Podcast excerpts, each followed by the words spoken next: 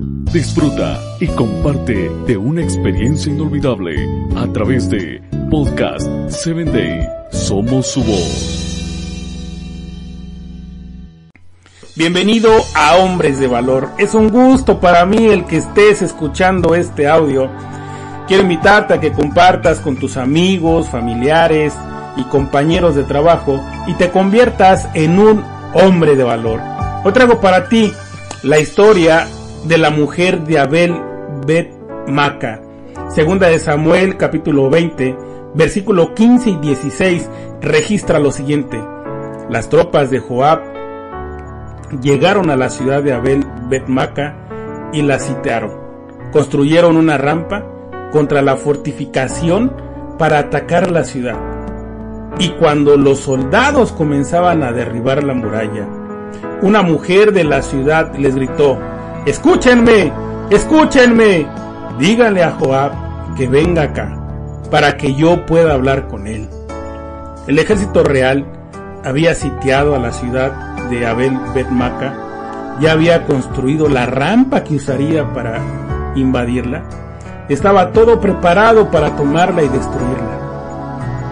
Todo el movimiento bélico es porque allí estaba escondido Saba, quien se había rebelado contra David. En los momentos de crisis aparecen personas especiales. La mayoría, frente a la dificultad, queda paralizada. Pero algunos tienen la capacidad de pensar, de actuar, de intentar una solución.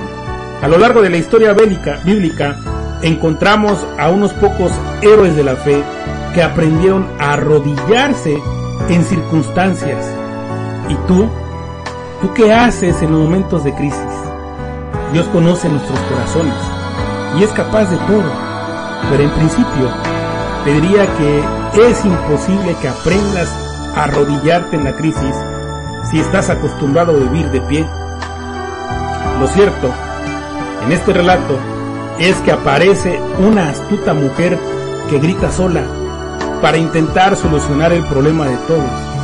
Tal vez ella no sabe quién es Joab, ni lo que realmente está sucediendo, pero actúa rápido y toma, la iniciativa al conversar con Joab por las razones de la invasión.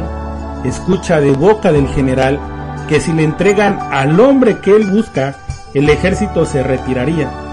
Ella no duda. Desde la muralla arrojaremos su cabeza. El relato se reduce a una frase, y fue tal la astucia con que la mujer habló con todo el pueblo que le cortaron la cabeza a Saba, hijo de Bicri, y se la arrojaron a Joab.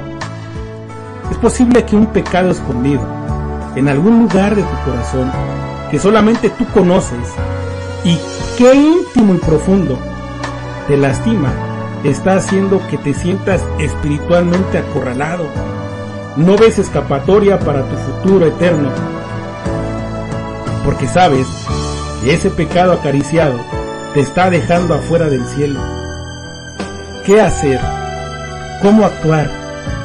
Los momentos de crisis no son situaciones para jugar, son instantes excepcionales para tomar decisiones que modifiquen tu realidad, que modifiquen tu presente, que modifiquen tu futuro Córtale la cabeza a ese pecado y arrójalo por la muralla de tu vida. Te espero en mi próximo episodio. Dios te bendiga.